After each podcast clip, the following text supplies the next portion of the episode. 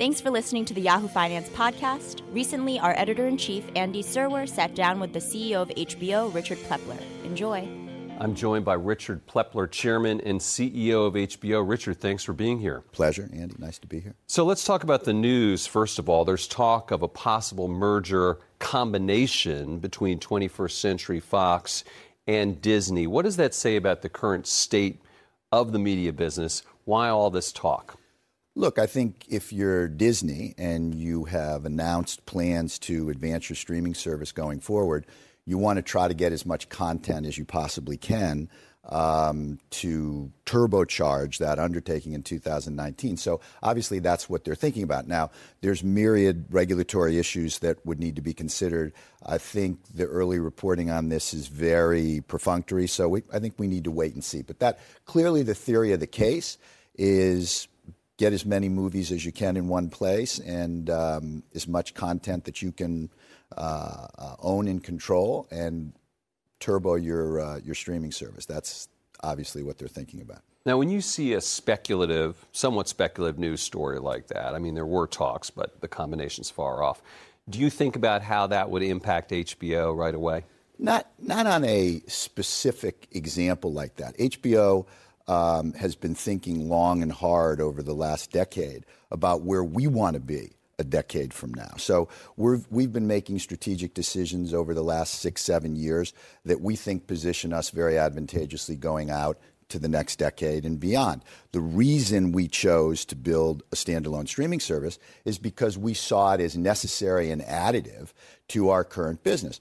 And it was pretty clear to us that as the broadband only universe grew, when we made the choice to do it, there were probably 5 million or so broadband only homes in the United States. As you and I sit here today, there's close to 20 million broadband only homes in the United States. Our digital business is growing. We wanted to have the ability to reach those consumers who only had a broadband subscription. Now, we always argued, and I think the proof is in the pudding here, that that was not going to cannibalize our traditional business in the cable industry, in the satellite industry, in the telco industry. And our growth proves that that's true.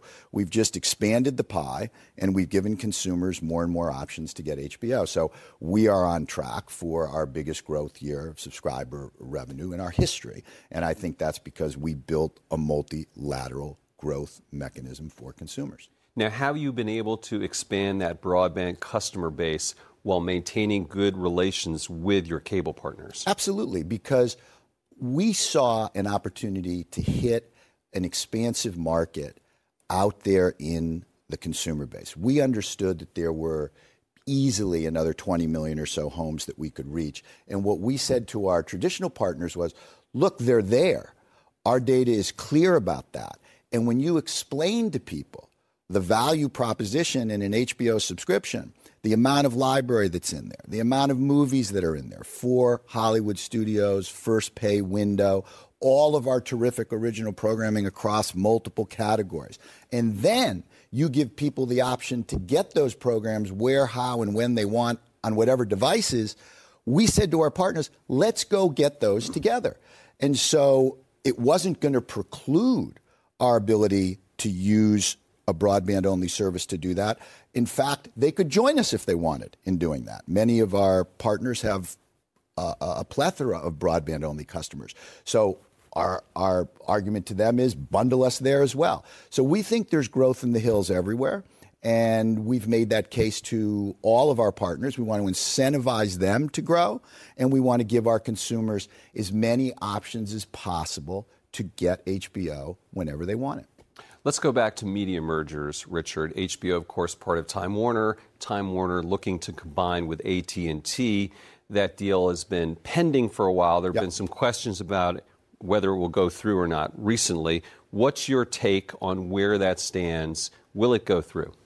I think so. I think, you know, there's, as you well know, Andy, there has never been a case uh, of a vertical merger not going through. And I don't think there's any uh, legal theory that I've heard. I'm not an antitrust lawyer, but people who are experts in that field have, uh, have made pretty clear, I think, uh, publicly that Uh, there is no antitrust case against the merger. So for us, um, I think it's an interesting opportunity. You know, they have an enormous amount of data um, with with their mobile customers um, that I think would help us not only market our product but reach new subscribers. So we're excited about it, and um, my expectation is uh, is that it will go through. Let's talk about content. Um, some say there's no barrier to entry, particularly since there's so much liquidity out and so many people and companies looking to get in the business. Amazon spending billions, Netflix, Hulu, you guys spend a lot of money. How do you compete here, Richard? And what specifically is your content strategy versus yeah. those competitors? Look, what we say over and over again, we have to define success correctly. And we say more is not better, only better is better. It is you define your brand correctly. Our brand is the curation of excellence. In whatever category we choose documentaries, miniseries, half hour, late night, drama, our own original movies we want our program to be outstanding. And I think we have a pretty good track. We're not perfect, but we have a pretty good track record uh, of batting very, very high average of high quality programming. That is a virtuous cycle because what happens is talent understands that when you come inside the four walls of HBO, you're not only going to have great creative partners, but your product is going to be, your work is going to be marketed and promoted with a kind of bespoke attention that I think it's well understood is pretty unique to HBO. So the key for us is attracting the best talent. And if you just look at your own experience, look at your own life, you can't follow all of the content that's out there. There's just too much of it. It's been widely reported there's probably about 500 hours of scripted programming being produced. So, what does that mean? It means that brands matter more than ever, right? You want to know when you come to HBO, you are going to come into an entertainment environment and you are likely going to see something, hopefully a range of things that you love and that you become addicted to. So, what we think about over and over again is making sure that we're playing our game, that we're working with the best writers, the best producers, the best directors, and we're making the kind of programming Big Little Lies, The Night of, Westworld, uh, Silicon Valley, Veep. Uh, obviously, Game of Thrones, John Oliver, Bill Maher, Curb Your Enthusiasm. We want to make the kind of programming that everybody understands is top rate quality. And so we're not about do we have the most, we're about do we have outstanding work being produced across across a wide range of genres. If we keep doing that, we're serving the consumer because they know when they come inside our four walls they're going to get something special. I think the proof is in the pudding that that strategy is working pretty well because we're growing and we're expanding uh, not only here but all over the world.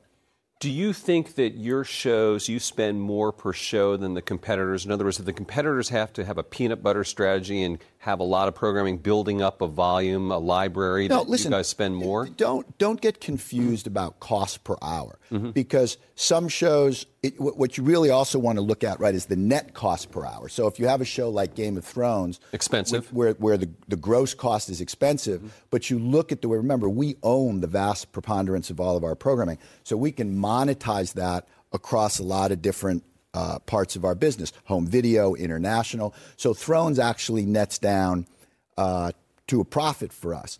And the truth is, we're not looking at, to spend the most. It's not about are you spending eight million an hour, are you spending seven million an hour. It's about are you executing on the creative vision of the artists and the auteurs that you are working with.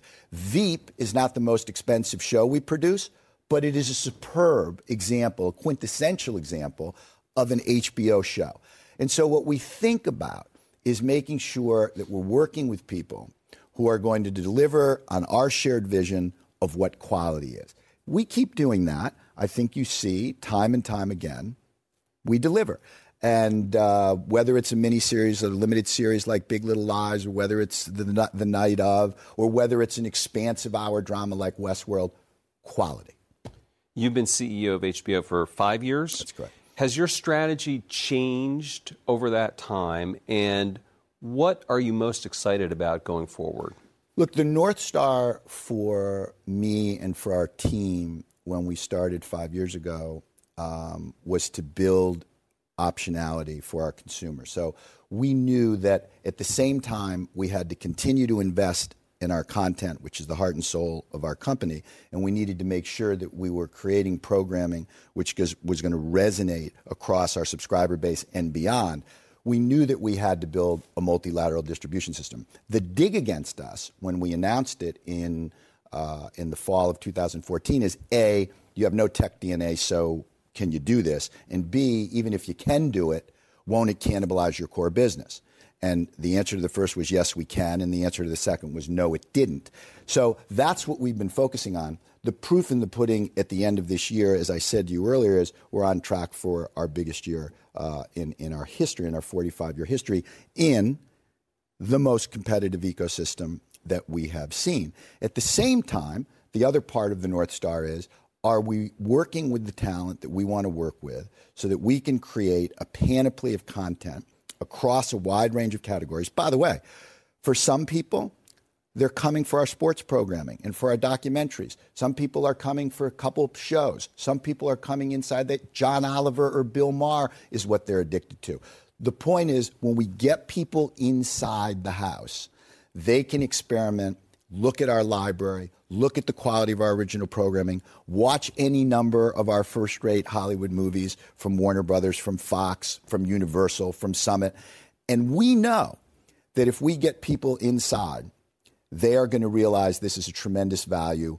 And what you have in here is the curation of excellence, which, with a lot of clutter out there, is particularly meaningful. So that's the strategy we've executed on the last decade. And um, we want to put our foot on the gas, invest more in content, more in marketing, explain to the consumer with our partners how much value and how dynamic this product is. If we continue to do that and continue to deliver, we continue to grow. Not just here, by the way, but all over the world. Shifting gears, Richard, uh, Hollywood and the media business has a real problem right now. And of course, I'm talking about the sexual assault accusations against powerful people, powerful men in the industry, yeah. like Harvey Weinstein, like Kevin Spacey, like executives at Amazon. Why does this seem to be hitting the media business? And what can be done about it? Well, first of all, um, obviously it's all uh, repugnant behavior and it's unconscionable. And I think cultures need to have a very clear zero tolerance policy that everybody knows about. You know, in, c- cultures are kind of overly uh, uh, trumpeted and talked about, but they are crucial. And everybody knows inside an institution what behavior is tolerable and what behavior isn't. And sometimes there's a tremendous amount of willful ignorance uh, about behavior in different environments. You hear things. Somebody wrote a column the other day, uh, David Leonhardt of the Times, actually was referring to an experience he had as a young journalist at his prep school. And he said, We heard things then. And as a young journalist at my school, I didn't write about it. And he was saying that has got to stop across the media. And I think you, if, if there's any silver lining to all of these horrible stories that we're hearing, um, it is making it very, very clear that zero tolerance is the only strategy that can be tolerated inside not just our business, but across professional environments throughout the, throughout the country and throughout the world. So I think you will start to see behavioral change because of this. Is there something in the media business that's that's no, different? I don't. I think uh, you know. Tr- uh, unfortunately, sadly, um, I think you're going to see stories in myriad other businesses and industries, not just the entertainment industry. Okay, Richard Plepler, Chairman and CEO of HBO. Thanks very much for coming Pleasure, by. Andy. Pleasure. Thank, Thank you. you. Thanks for having me. Thanks so much for listening. Don't forget to rate, review, and subscribe wherever you get your podcasts.